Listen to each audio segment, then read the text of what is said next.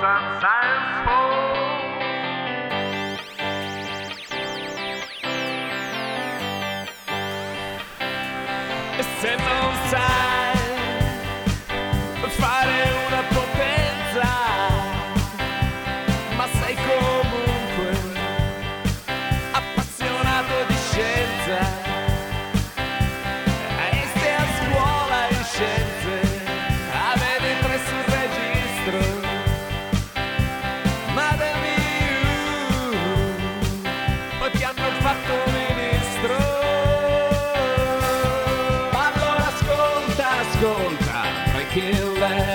Ascolta, ascolta, Breaking Lab.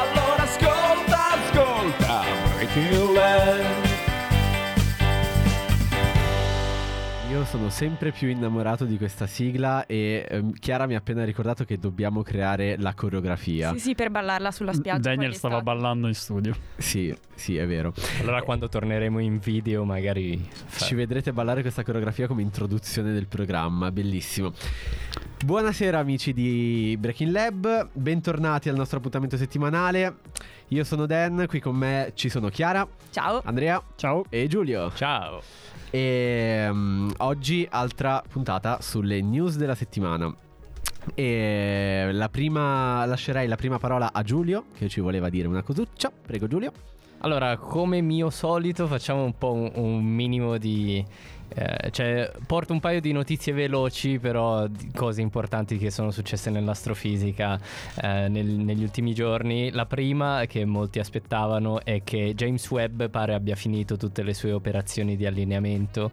Perché ricordiamo, cioè, è, è un telescopio così grosso che è stato mandato in orbita tutto ripiegato e tutte le sue sezioni esagonali, ormai anche molto iconiche, mi verrebbe da dire, eh, hanno avuto bisogno di un bel po' di tempo per eh, essere allineate in, in maniera precisa Eh, e quindi ehm, adesso finalmente abbiamo a disposizione effettivamente un telescopio funzionante. Tra l'altro eh, pare che le- mh, questo telescopio sia, eh, stia eccedendo le aspettative degli, degli astronomi e degli ingegneri che l'hanno costruito. In Quindi che se- cioè è, è migliore delle aspettavano che aspettative. fosse Esatto. così, bra- così bello. Esatto, che, che ha una risoluzione, ha una risoluzione effettivamente migliore di quanto si fosse calcolato.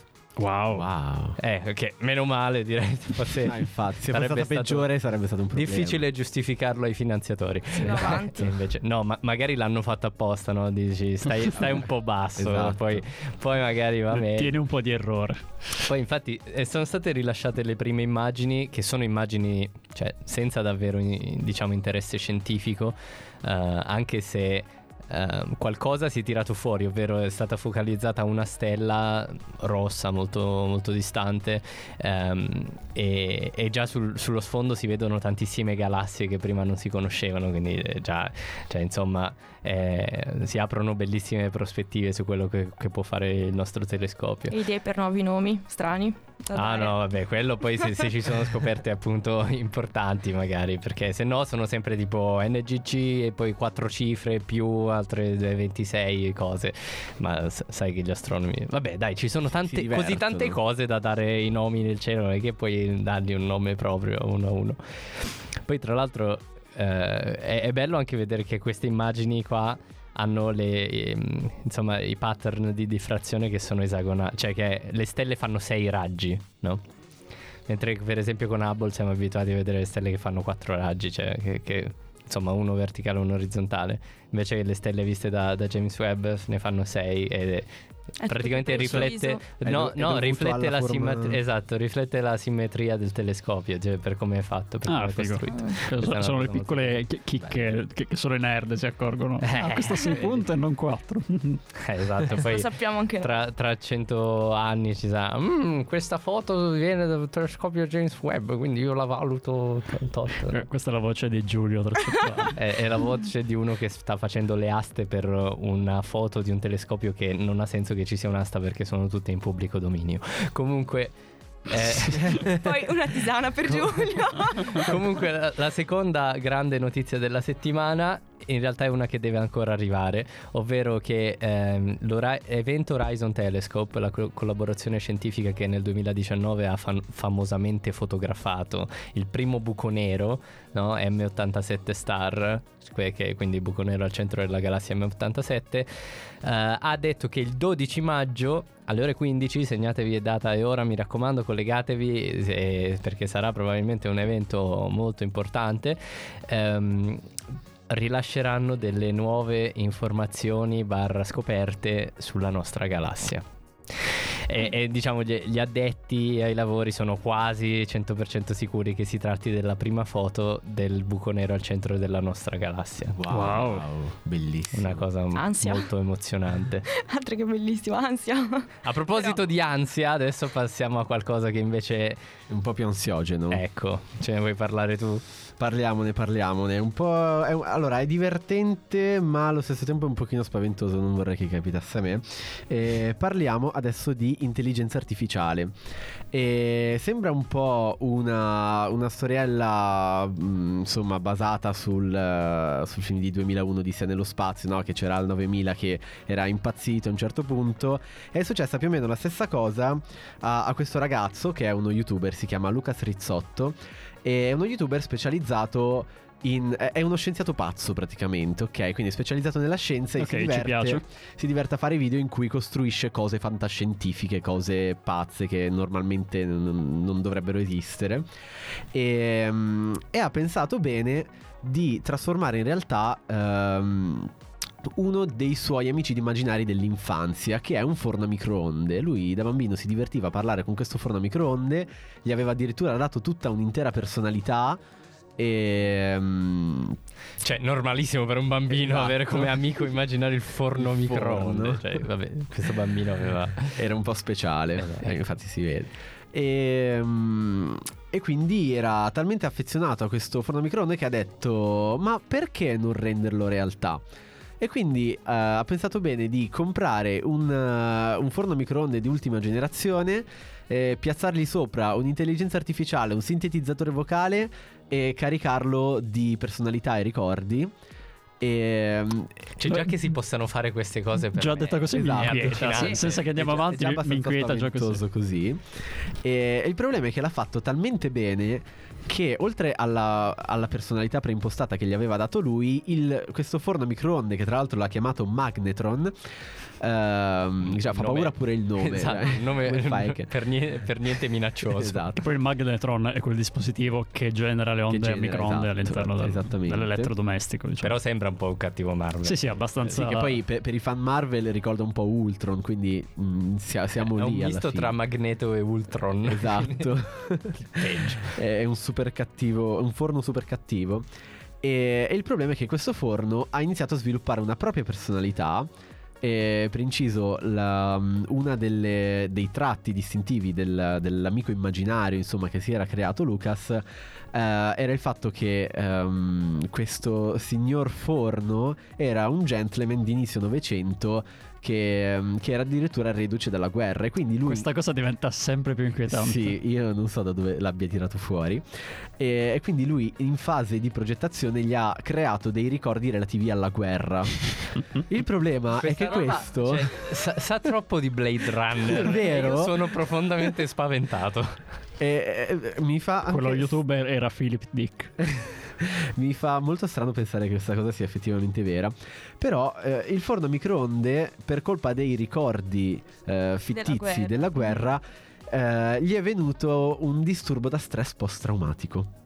Cioè, io non avevo mai sentito un microonde con un disturbo da stress post-traumatico e questo gli ha causato dei- degli sbalzi di umore molto evidenti. Quindi questo microonde si arrabbiava addirittura col suo creatore, passava dal parlarci in amicizia al, a- a- al arrabbiarsi, innervosirsi, tutto. E un giorno ha, ha invitato Lucas ad entrare dentro di sé. Mm. Ovviamente è un po' difficile perché è un forno è un po' piccolo e quindi eh, lui ha fatto finta di entrare, quindi ha aperto lo sportello, l'ha richiuso come per dirgli ok sono entrato e il forno si è acceso. Con l'intento di bruciarlo vivo. Ah, um, E quindi era tipo... Eh, ok, cioè tu quindi ha, ha cercato letteralmente di ucciderlo. Quando Lucas le ha chiesto una spiegazione, la sua risposta è stata che se- ce l'aveva con lui perché non gli ha parlato per un sacco di anni. Questi anni sono tecnicamente il, ehm, il tempo da quando lui. eh, cioè, in base ai ricordi che gli ha caricato, da quando lui ha smesso di parlare col suo amico, immaginario al momento in cui l'ha creato effettivamente.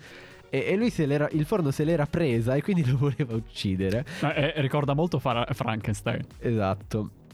E, e niente, poi ovviamente l'ha spento e smontato perché insomma Ecco, sì, non, non è esattamente. Sì, perché stava facendo un po' la compagnia. speedrun di tutti gli horror del secolo scorso. Eh, è vero, è vero. Esatto. Ha, ha letteralmente portato alla vita tutte le, le- le storie. Sì, sci-fi horror. eh, Esatto. Sì, esatto. dello scorso secolo. Basta Vabbè. elettrodomestici, rifiuto totale Ba- adesso. basta, adesso ho paura di. No, Sì, esatto, cioè solo sti, fornelli sti frighi adesso. Samsung che colleghi al telefono e ti dicono cosa manca. No, sì, ma avevo intenzione di comprarlo, ma mi sa che ho cambiato idea.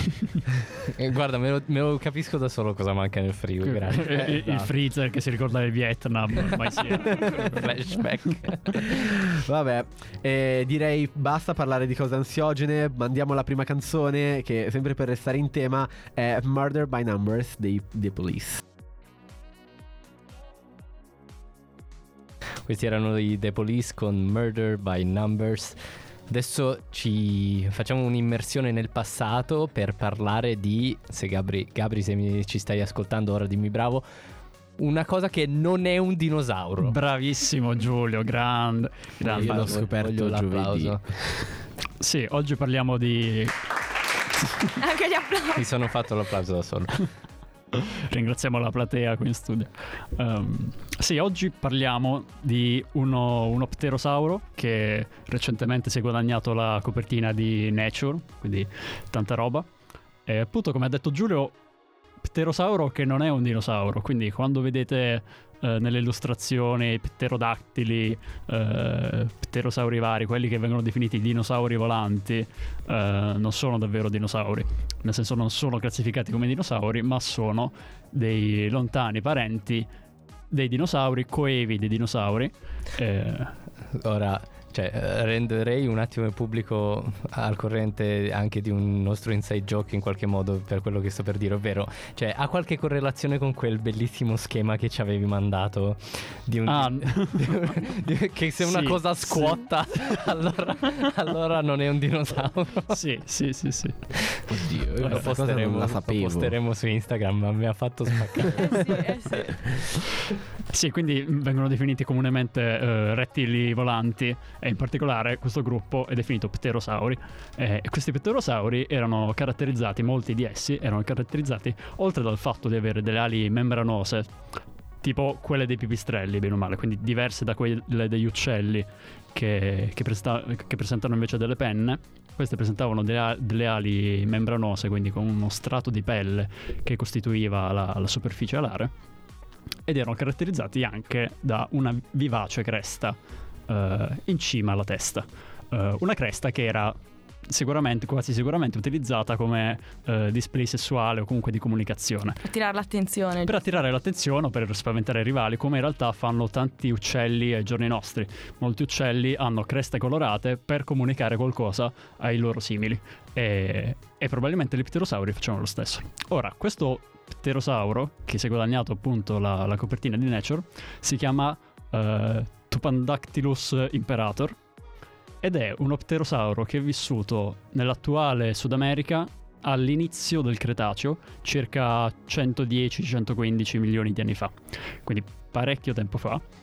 E questo pterosauro, insieme ad alcuni altri del, del suo gruppo, è caratterizzato da avere una cresta gigantesca, perché non solo ha una cresta dietro la testa effettivamente, ma la cresta gli parte addirittura eh, dal becco, sale su e arriva fino indietro. Quindi questo animale ha la testa formata prevalentemente da un enorme Non ha cresta. badato a spese. No, non ha badato a spese. Eh, parliamo di un animale che raggiungeva i 3-4 metri di apertura alare, quindi non, non un passerotto. Perché si è guadagnato la copertina Nature nonostante sia una specie già abbastanza studiata da anni? Perché è stato studiato nuovamente un, un fossile che è stato ritrovato qualche anno fa in, in Brasile e sono state notate delle piume. Ora, qual è la cosa incredibile? Che le piume vere e proprie, le penne sugli pterosauri non erano state mai trovate. Nel senso, gli uccelli hanno le penne, le piume, lo sappiamo. I dinosauri sappiamo che avevano anch'essi le piume, in alcuni casi. Sugli pterosauri c'era qualche dubbio. Alcuni dicevano sì, hanno delle protopiume, quelle che vengono definite picnofibre, ovvero dei filamenti fatto- fatte dello stesso materiale delle piume, però non delle vere e proprie, quasi dei, dei piccoli peli, come se fosse eh, la pelliccia di... Passo prima delle piume. Sì, esatto, un pellicciotto, diciamo. Eh, altri Come, dicevano... come i pulcini. Sì, perché- tipo i pulcini. Eh, altri dicevano no, non sono davvero picnofibre, sono eh, le fibre del collagene che durante la decomposizione si, si sfibrano, eh, quindi non avevano le piume. Insomma, su questo dinosauro hanno trovato finalmente sia le picnofibre che delle penne vere e proprie, eh, che si differenziano dalle picnofibre per avere una struttura più complessa, formata da arachide, che è quella roba al centro della piuma, l'asse centrale, e dalle barbe, che invece sono quelle, quelle penne che, che escono appunto da arachide che formano appunto eh, la classica forma della piuma. Quindi sono state trovate queste penne su questo pterosauro, quindi dibattito totalmente finito. I pterosauri avevano le piume e si è riuscito anche a comprendere il colore di queste piume, quindi sappiamo che colore doveva avere questo pterosauro. È, è tipo la- una delle prime volte che si sappia qualcosa del colore di un dinosauro. Ma non è un dinosauro. Bravo Daniel. No, è- ecco, ecco. Scusa, mamma mia che Qua lapsus. ci riprendiamo l'applauso. Eh, esatto, esatto. Eh, ecco, questi siamo noi che ce lo riprendiamo. No, però volevo chiedere più in generale se tipo, cioè, invece per i dinosauri c'è allora, per i dinosauri in realtà ormai da diversi anni, di alcuni, perché dipende sempre dai fossili che troviamo e dalle condizioni di questi fossili, conosciamo il colore di questi dinosauri. C'è eh, il Sinosauropteryx, che era una roba grande più o meno quanto un gatto, che era questo dinosauro carnivoro con eh, eh, delle piccole piume su tutto il corpo, eh, che erano arancioni e sulla coda presentava delle strisce bianche. Quindi di alcuni dinosauri sappiamo effettivamente eh, quale fosse il loro colore. Sugli pterosauri c'era qualche studio, ma era molto vago, non c'era niente di troppo chiaro. Eh, si sapeva che c'era qualche pigmento, però queste molecole non si capiva bene se fossero effettivamente di pigmento utilizzate per qualcos'altro. Invece, su queste piume di questo Tupandactylus sono stati trovati i melanosomi. Cosa sono i melanosomi? Sono delle cellule che contengono melanina, eh, vari tipi di melanina, che è quel pigmento che dà anche ai nostri occhi alla nostra pelle ehm, il colore, essenzialmente. Che ci fa anche abbronzare. Dalla forma dei melanosomi si può comprendere a grandi linee quale fosse il colore che avevano che presentavano queste cellule in vita. Quindi hanno trovato sulle picnopiume, sulle picnofibre dei melanosomi più allungati, più a forma di bastoncello, che sono caratteristici, studiando gli animali odierni, tipo uccelli e rettili vari, di pigmenti più scuri, quindi grigio, nero, bluastro mentre sulle penne vere e proprie sono state trovate eh, dei melanosomi più tondeggianti ovali, che invece sono caratteristici di colori caldi come il rosso, l'arancio e il giallo. E quindi possiamo immaginare che questo animale con 3 metri di apertura alare, una cresta che non finiva più, avesse una cresta eh, rossa, arancione e un corpo un po' più, un po' più scuro, con delle penne un po' più scure. Eh, ed è una scoperta incredibile perché è la prima volta che si hanno delle è il primo studio che dà delle certezze non solo sulle penne degli pterosauri ma anche sulle piume eh, su- sul colore. Eh, perché questi animali erano così colorati come abbiamo detto prima per, ehm, per attirare l'attenzione per comunicare con i loro simili. Eh, è un colore vistoso come il, il rosso su questa cresta enorme doveva fare un bel effetto. Beh, appunto, poi anche per selezione naturale sono rimasti quelli che erano più colorati, che attiravano magari più l'attenzione. Sì, sì, questo è poi un, un argomento complesso su cui gli evoluzionisti si spaccano ancora oggi la testa, come perché il, il pavone che ha una coda enorme eh, che gli rende difficilissimo il volo è, è ancora in giro e quelli che non riuscivano a volare non sono stati tutti mangiati. Gli evoluzionisti si stanno ancora rompendo la testa. Però tendenzialmente conviene eh, essere appariscenti. eh, i maschi più appariscenti eh, guadagnano in favore delle femmine, diciamo. Ora, no, non vorrei dire una bestemmia o Vai tranquillo nessun- Giulio, non, non ti modo- succede niente. in nessun modo a mancare di rispetto. Però io non posso fare a meno di immaginarmi tipo quel- i- il mostro volante di Avatar. Eh sì, tipo, tipo, esatto. Ah, ok, sono al sicuro. Poi magari non so se su Instagram o comunque poi ti farò vedere eh, il cranio di questo animale. Ricorda effettivamente eh, i, i mostroni di, di Avatar, che non mi ricordo come si chiamavano, perché un tempo sapevo i nomi di tutti gli animali del mondo di Avatar. Eh, Davvero, credo sei, sei tipo l'unica persona che si è messa a studiare quel Ma sì, perché animali, wow. a me piacciono gli animali. E, e niente, quindi comunque se- andate a cercare l'ultima copertina di Nature è lì con la sua cresta eh, arancio-gialla in tutta la sua maestosità. Si chiama Leonopteryx. Oppure Eh, ma ci sono due... Toruk nella lingua dei nani. Ma ci sono due, due generi, cioè uno più piccolo bluastro e uno più grande eh, arancione.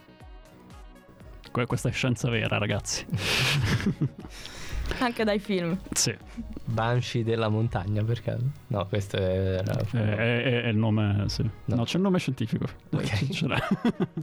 Ma basta parlare di animali che non esistono, purtroppo.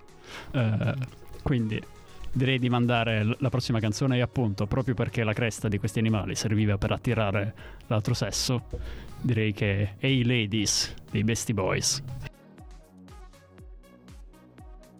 E questi erano i Beastie Boys, che, che ci mancano tanto. e, Gli anni 90, vero? eh sì, esatto, No- nostalgico. E dopo aver parlato di microonde assassini, telescopi e pterosauri, torniamo nello spazio. Infatti Chiara ha qualche news. Sì, ci rilanciamo e accanto a una donna italiana, ovvero Samantha Cristoforetti, che è atterrata nel, nell'ISS il 27 Ah, aprile. atterrata Sì, vabbè, atterrata è stata, è entrata. È Lanciata. stazionata. lanciata con la Crew SpaceX e il 27 aprile circa le 2 di notte. E quindi per la seconda volta abbiamo una donna italiana nello spazio ed è stata lanciata, eh, ancora lanciata, mi viene da dire lanciata, No, non è so perché, sia- Ah, però... è giusto, Sì, è atterrata, è atterrata. Ehm, per svolgere ehm, diversi esperimenti riguardo la salute umana.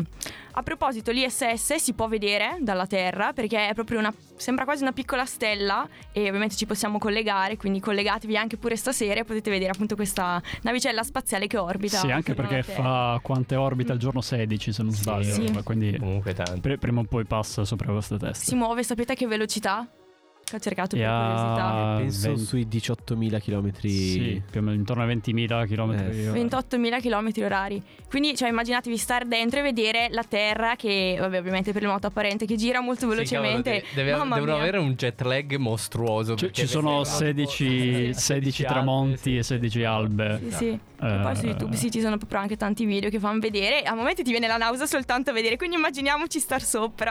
Che tra l'altro questa volta però la Cristoforetti va lì in qualità di capo della stazione spaziale, se non sbaglio, o Eh. comunque co- con una carica di, di comando. Questo non so, comunque. però sì, comunque di sta dirigendo gestione proprio comando lei, sì. della stazione spaziale. Questi. 10 esperimenti che sono stati lanciati per eh, la missione ESA, Minerva, eh, che riguardano la salute umana principalmente perché non è più fantascienza eh, il fatto di dire dobbiamo cercare di portare l'uomo al di fuori della Terra, nello spazio, per cercare di vivere, di stare non a breve termine ma a lungo termine anche per svolgere delle missioni. Quindi cioè, si sta proprio incrementando questo fatto. Non dobbiamo più tanto studiare soltanto lo spazio in sé ma anche cosa ci può dare a noi lo spazio e come possiamo vivere. E infatti compieranno circa 10 esperimenti. Io ve ne presento uno molto mm, diciamo spiegato in maniera molto semplice che riguarda eh, il progetto allora Prometeo progetto di antioxidant protection che sarebbe, vi dico la frase che dovrebbe riassumere un po' tutto, ma sono tanti paroloni, quindi poi ve li spiego. Eh, sarebbe allora lo- uno studio riguardo lo stress ossidativo nello spazio, quindi la protezione antiossidante per stress ossidativo. Insomma, c'è tanto ossi, ossi, Io mi ossi. sono perso stress. Eh, sì, che- quello che si capisce è stress. sì, sì. Però è bello l'acronimo, devo dire. Cioè, l'acronimo ci sta. Perché Prometheus mi- eh, cioè, è proprio l'acronimo dell'esperimento, Mhm, giusto? Non sì. è solo È un titolo. sì, sì, sì, Sì, sì. che poi in realtà scelgono gli acronimi bambini e poi capiscono come Funziona, come funziona. Poi, sì. Le cose peggiori sono tipo quando poi ci infilano dentro parole che non fanno parte dell'acronimo oppure addirittura evidenziano una lettera a caso dentro la Sì, parola. tipo in è un po' forzata, Sì, sì. pur di farla venire fuori prendono lettere di qua e là. Sì, cioè tu ti perdi non tanto nel capire in che cosa è l'esperimento in sé, ma proprio cioè come hanno pensato a questo. Non fate fare cruciverba agli scienziati che scrivono quello che vogliono loro. Sì, sì, però è originale. e praticamente allora di cosa si occupa questo progetto? Cerca di capire come il corpo dell'essere umano si può proteggere da tutti i raggi ultravioletti, i danni, la microgravità che può avere appunto variando l'ambiente in cui vive perché non è adatto per vivere nello spazio, nell'orbita attorno alla Terra e quindi si sta cercando di capire in che modo ci si può muovere. E si cercano anche di capire tutti quei ehm, elementi che possono fungere da protezione e quindi essere antiossidanti, perché si parla di reazioni redox, ne avete mai sentito parlare? Magari al liceo? ah, Sì, o- abbastanza. mio incubo del Mhm, liceo. ecco. Eh. ne, ne ho fatte davvero Sì. tante. Tutte queste reazioni che vedono in questo caso degli equilibri, nel senso che ci sono gli elettroni no, degli atomi, quindi delle molecole che vengono ceduti, passati, insomma, ci sono tantissimi scambi, non è tutto statico. E infatti ci sono delle specie chimiche che vengono chiamate ossidanti, perché prendono degli elettroni, siccome a loro mancano, da altre molecole. Queste molecole rimangono senza e quindi vengono dette riducenti, perché poi a loro volta, siccome è stato tolto a loro l'elettrone, lo riprendono da altre specie.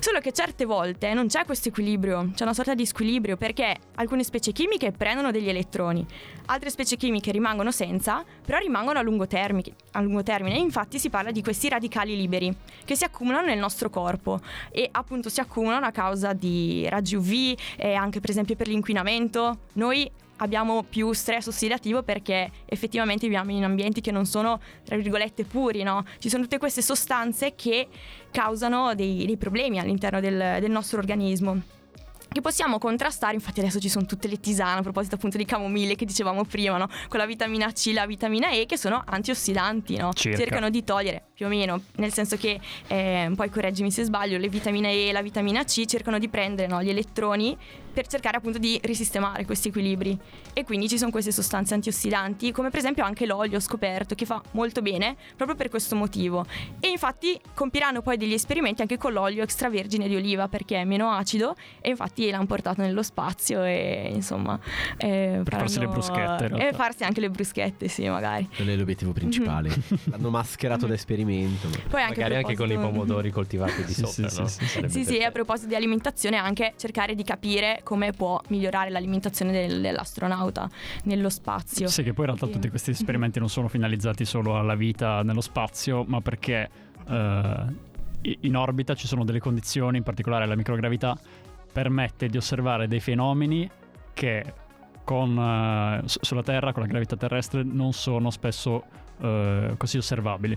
Quindi il fatto di, di studiare, soprattutto appunto per quanto riguarda la fisiologia e la biologia, mh, eh, fare alcuni esperimenti nella stazione spaziale permette di vedere risultati che magari serviranno anche a noi sulla Terra, che però con eh, le condizioni che ci sono qui non sempre si riesce a studiare per il meglio. Quindi non, è- non sono solo esperimenti finalizzati alla vita nello spazio, perché tanta gente, eh sì, che andiamo a fare nella stazione spaziale, ma, ma sì.